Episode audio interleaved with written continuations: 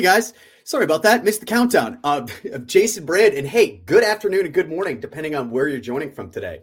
So I'm Jason Brand. I'm the director of outreach and partner partner development here at Supply Chain Solutions, and my co-host Anthony D'Ambrosio, our vice president of sales, is unfortunately not with us today. Um, dearly missed, but he's going to get his hazmat training recertification. So it's actually one of the cool things I like about Anthony's background and abilities. He's got a lot of technical skills, so he's able to really kind of talk pretty much in depth on some of the things here on the show. So also make sure if you got some questions, ask him about some hazmat stuff. He loves diving deep into that. Um, but anyways, if you are a returning viewer of our show this week, Thank you so much for joining us again. We really appreciate you. And if you are a new viewer to our show, thank you so much for joining. So, we represent Supply Chain Solutions. It's our goal to provide our customers with truly a one stop shop for all of your logistics needs. So, that includes end to end shipping services. We, on a yearly basis, ship to more than 160 different countries, or also it could include part of our warehouse network. We've got a multi continental, very expansive warehouse network that's constantly growing. And um, we also have a lot of multi client facilities for some of those smaller customers, but a ton of dedicated facilities for our larger customers too. Um, very, very cool. But we also have this new integrated technology solution that essentially takes all of your supply chain challenges and brings them together into our system so we can kind of help you regardless of what you need. Um, that really brings together our transportation management, our inventory management, document management, and data management systems. And it comes together in this very easy to customize way for you and your teams to be able to see what's going on and access our integrated suite of technologies. So, if you are not involved with that yet and you're working with us, you've got to reach out to us. Um, we're bringing people right now through the beta programs and making sure everything is tweaked. And if you want to be part of that, make sure you reach out to us. A lot of it's already live. So, if you aren't a part and you're a customer, you got to reach out because seriously, the benefits you get from accessing these tools I mean, it's it's 24 hour access to what we're doing and what is going on, and you can very easily flag or really do what you need to do. So, um, but thank you so much for joining us today. Now we are talking about the freight market roundup, and um, this is a show we like to do every other week. We don't have visuals, so we like to keep to an agenda to make things pretty easy to follow along.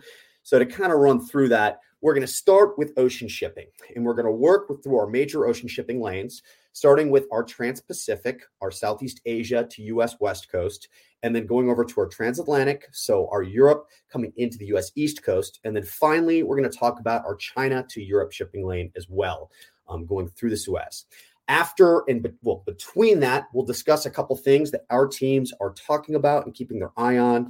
So, some really key current events, but also things that our customers have asked us about that they'd like us to talk about, they'd like us to focus on. So we try to include those as well. And on top of that, when we're done with that section, we're going to talk a little bit about air freight, what's going on in that market. And finally, we're going to wrap it up with oil and gas. So we got a lot to cover.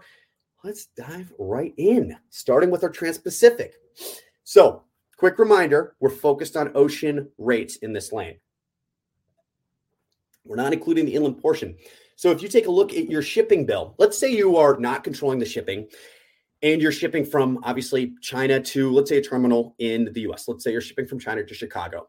More than likely, you're going to see one blanket rate. If you are seeing a broken down rate, make sure you are taking a look at your invoice and breaking out that ocean shipping portion because that's really comparable to the rates we're talking about here. We're not talking about the entire rate. We're not talking about inland inland destinations. Um, the only reason why we don't like to talk about those as much is generally speaking, with our customers, we are figuring out the right solution for them. So that can change quite a bit. The ocean shipping market is a different animal. And it's really, really insightful to watch those trends, and it's really helpful for productions. So, if you can't see your ocean shipping charge, you need to be in control of your shipping or have more control of your shipping because more than likely you're probably paying too much. Um, but we have talked about this before, particularly when talking about the Trans Pacific lanes, but this is really affecting a lot of the lanes around the world right now. These rates we are seeing currently are being propped up by the use of capacity levers and price controls. So these are things like GRIs, that stands for general rate increase, or things like what we talked about the recently implemented peak season surcharges or PSSs. There is one undeniable fact, though, and that's specifically when we're talking about the Southeast Asia to, to our US West Coast ports. Right now, there is more volume, and it's keeping some of these capacity levers in that range of effectiveness. Because what we saw earlier in the year is GRIs were getting pushed through, but there wasn't enough demand for them to actually stick. So you'd see a price increase beginning of the month or maybe the middle of the month. And rapidly after that, you'd watch the rate just degrade back down to where it was. That's not really happening right now. Um, so on our last freight market roundup, our ocean rates were hovering at around $2,000 a FEU. And this was an average for our customers. Um, you know, it's also the highest rate that they were seeing since before June of this year. And you know, since then, shipping a 40 foot container since just a couple weeks back um, at the $2,000 point, which was again the highest since June. Since then, it's still right around $2,000. And you know, it's interesting. Um, we talked about this. There was a series of GRIs, but really the one that's making it stick is that PSSs. Is and they it's it's the stickiest we've seen rates on this lane in a very long time. Now, just to make sure I'm very specific, last week our average was 2070. So $2,070 per FEU, 40 foot equivalent unit. Generally speaking, we go over TEUs, but what's been going on lately is we upgraded, as I kind of was talking about earlier, we've upgraded a lot of our internal systems and the way we track our rates and just the way we go about just compiling our data now has changed. So now we've got a pretty robust FEU system for tracking. And I'd love to use FEUs because most of our customers ship in FEUs. TEUs are generally the um, reported on numbers, and generally it's the numbers that, you know, it's just it's a good unit, but we're going to try to use FEU when we can. So that's $2,070 per 40 foot equivalent unit as of last week for our customers. And that's what they were averaging for the ocean portion, remember, of their shipments going from China into the US West Coast ports a little bit of a mouthful there. Now, um, Anthony and I, we talked about this briefly on the last freight market roundup, but we were expecting a slight uptick beyond this $2,000 point, actually, in cost prior to Golden Week. And that's because, you know, generally speaking, Golden Week comes right before the beginning of the, the US consumer holidays. And as a result, you know, capacity starts to get a little bit of crunch right at that golden week period and it, it, kind of can propel it into a higher or the peak season generally of this portion of the year and as of now that prediction is seeming to be false. And that is because we aren't seeing that slight, slight boost in volume that we were expecting. And this is actually despite the fact that the chinese holiday is slightly longer than usual. Now it's not much longer just just marginally longer. And that is just because that this year the mid-autumn festival falls on september 29th and that's going to combine with the National Golden Week holiday. So it's going to be an eight day holiday going from September 29th through October 6th, or yes, October 6th.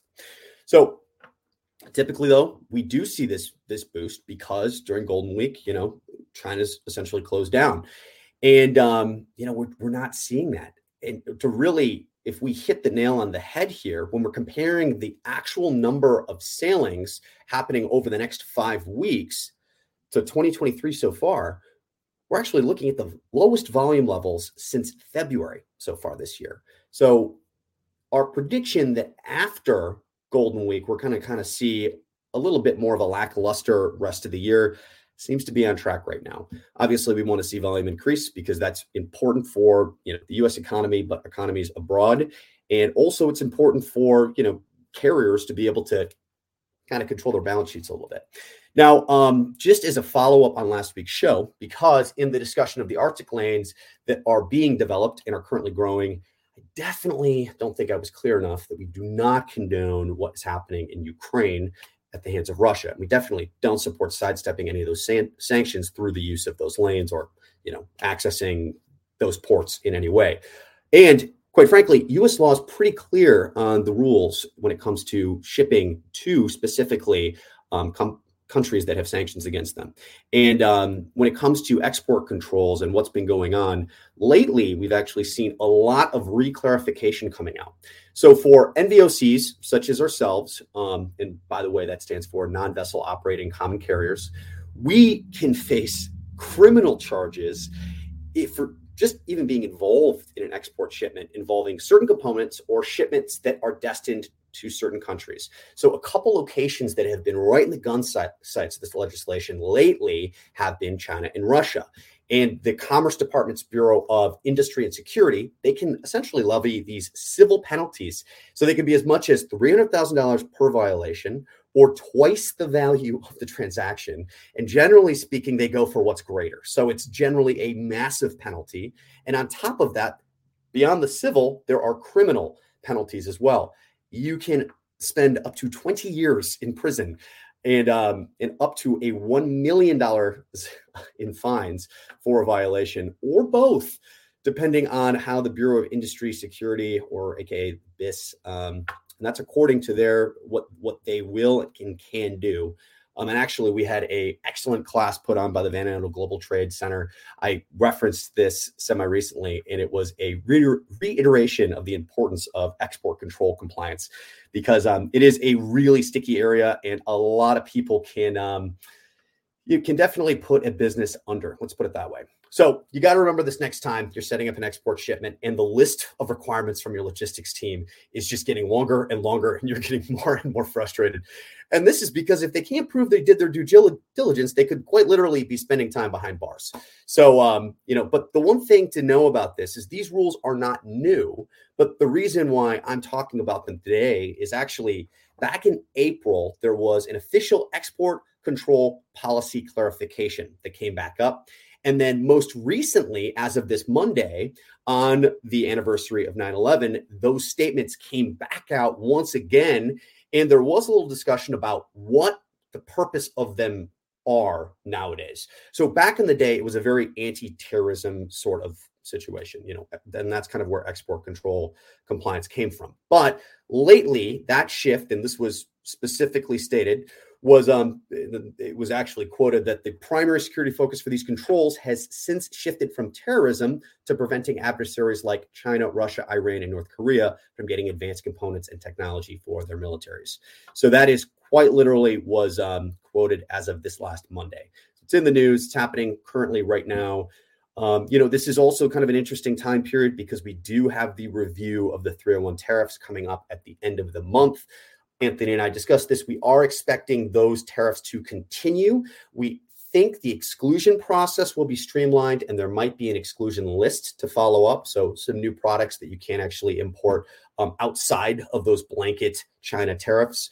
But um, we are expecting those tariffs to continue, especially given the state of things at this moment. So, let's shift gears though and move over to the transatlantic. Now, in the previous show, we watched most of our global shipping lanes see a boost in costs from the use of those GRIs and the peak season surcharges and you know added blank sailings. Now, the East Coast lane on the last freight market roundup, we didn't see it having the same luck. Actually, it was the only lane that we talked about where the cost went down. And um, not only did it go down, it was already at record breakingly low costs. Now, sort of sad to say that this week it's more of the same.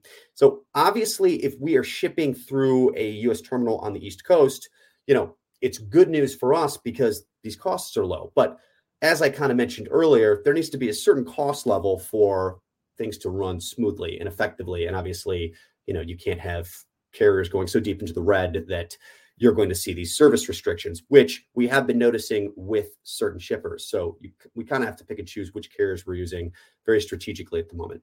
Now, with that being said, right now, what we're seeing is our rates are sitting at a measly 1370 per 40 foot equivalent unit. Now, remember, not the TEUs. We generally talk about the 20 foot equivalent unit, but that's the cost for a 40 foot. And we've even had multiple shippers bringing in like more than one container, and um, we've seen costs as low as 1100 per 40 foot equivalent unit. So definitely we are seeing record breakingly low prices and it's it is lower week over week than it has been as well. So trending down. Um, that being said, the rate of decrease in the costs we have been seeing have been kind of the slope is is decreasing. Let's put it that way.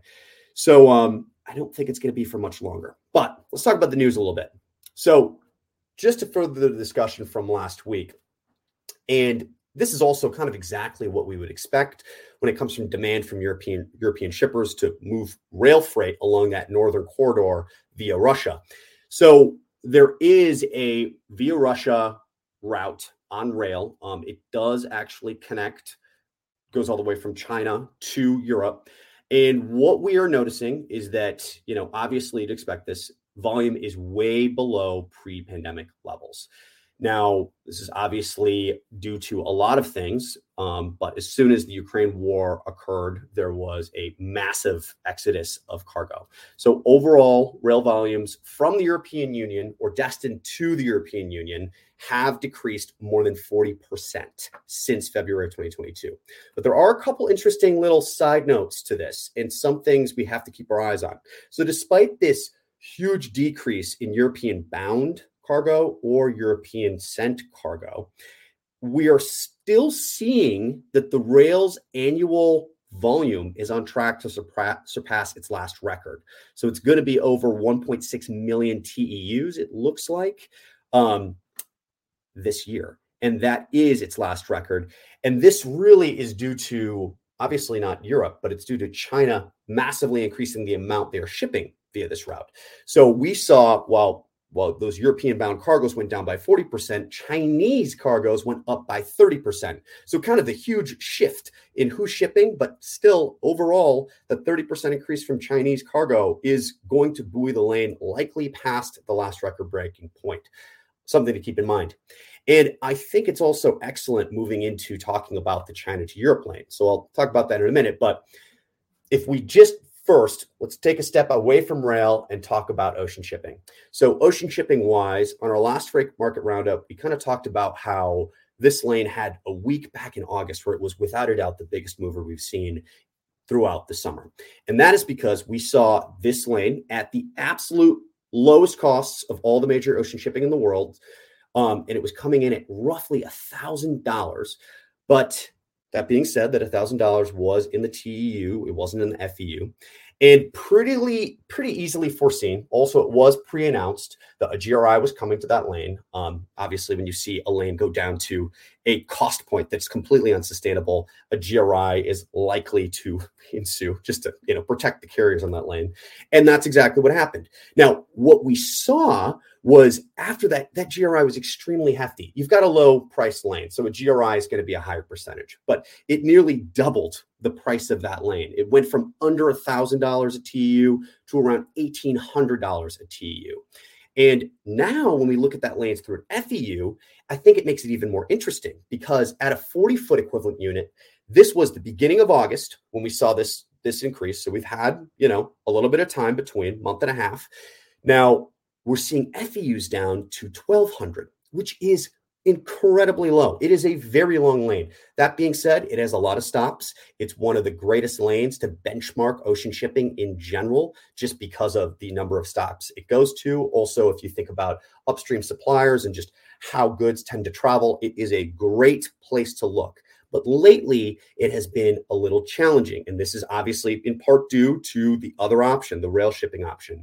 Um, and it's a little muddled when you think about the sanctions and who's using it and why and why others aren't using it. But still, $1,200 for a 40 foot equivalent unit on this lane is remarkably cheap. During the peak of the pandemic, we saw this lane sitting at $15,000 for a TEU, not an FEU. And it was sitting there for the longest period out of any of the other lanes. Granted, it, it, it, was not the most expensive lane, but it sat at a $15,000 point for without a doubt the longest. Great barometer to understand what's happening in the market. And seeing this so low is definitely concerning. Now, that being said, the way supply chain works, we kind of do yearly resets. If we get through this peak season and we don't see that obviously peak of cargo, we are likely to kind of see that reset as just business resets on a yearly basis. Resets quote unquote. Now, that being said, um, you know, I think what's interesting about this is we've got this clear situation. You've got this European demand for upstream suppliers being at that particularly low point. And, you know, you have to also re- re- realize that a lot of the data is kind of sandbagged right now because we had those huge, just immense pandemic years where there was all these long jam, jams and the release of those long jams. And And, it, and as a result, some of the data and some of the comparison points can be kind of muddled. Also, we've got all these new vessels coming into coming into um, into use, and so as a result, that's also another challenge. Just there are a lot of layers and a lot of variables. But when you do compare pre-pandemic rates to current rates, and you're seeing pre-pandemic rates are higher, that is somewhat of a concern, especially when all the capacity levers are being pulled. Now, when we were talking about our discussion with our southeastern um, or Southeast Asia trade partners, and that was the Orient Star Show, we discussed this rapidly growing EV automobile sector in the Chinese economy and how its growth in the European market has been, which we would expect, remarkably quick. Now, just this last week, though, things have really heated up in this realm. And the European Union is launching an investigation into Chinese subsidies for electric vehicles. And the goal is to make sure that there's not going to be a flood of cheap imports coming in to a fragile EV market.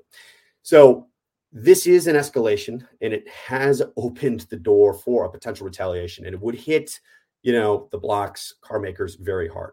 The EU also has a pretty complicated history when it comes to anti-dumping, particularly with China and specifically in the realm of advanced electronics.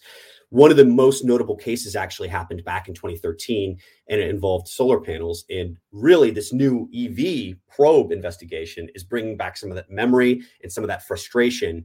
And it's, you know, it's that was quite a rocky when it was literally classified as a trade war at that point and it is bringing back those same emotions so this is definitely something you've got to keep your eye on also the real estate giant in China. Essentially, it was real estate and EVs was their portfolio. So this is this is huge, and um, just to ensure that their balance sheet can you know stay in the green or as green as it possibly can. They really need to see those EV sales continue in Europe. So definitely keep your eyes on this. We're going to be keeping our eyes on this too. Now, let's jump into air. So if we're looking specifically at spot rates from Northeast Asia to the US, we're currently looking at an average across US inland terminals of actually 555 per kilogram. So this is up 39 cents from two weeks ago. Um, lowest costs we're seeing right now are 488, still up roughly 30 cents from two weeks ago. So definitely kind of pricey right now. If we flip over to our European partners, we're seeing a much more reasonable rate um, shipping costs, but you'd also expect it to be a little bit lower. Shipping costs are coming in at an average of 205 a kilo, and this is down from 209 a kilo two weeks back. Now, if you want to beat this rate, really what you've got to do is try using our consolidation program. It is incredible. We are heavily integrated with our partner LLS, and um, it is the greatest way to consolidate with air. You can have great costs, but also better reliability as well. So, if you are shipping air from Europe, you should reach out to us, give that program a shot. Pretty much everyone who tries that program starts to ship consolidations regularly because you are getting the cost, but also the parties involved, you know everyone. And if there does happen to be an insurance situation, it's a lot easier to deal with the dispute process than it would be otherwise. Now, um, let's talk about oil and gas a little. So it has been a shaky couple of weeks for the freight market. And um, when you look at the oil and gas market as well, it, it's kind of reflecting there. So we are seeing a new high when it comes to diesel fuel. Not a new record high, but a new recent high. We're up seven cents from two weeks ago at 454. But this is also beneficial when you think about backwardation and also the time of the year. Generally speaking, these fuel prices tend to rise around now. Um, so, guys, thank you so much for taking this ride with us today. There is a lot going on. And next week, we are going to have a show all about our recent acquisition. So you can kind of learn why we're growing and some of the new capabilities we're bringing to the table. So stay tuned for that one. Thank you and make it a great week.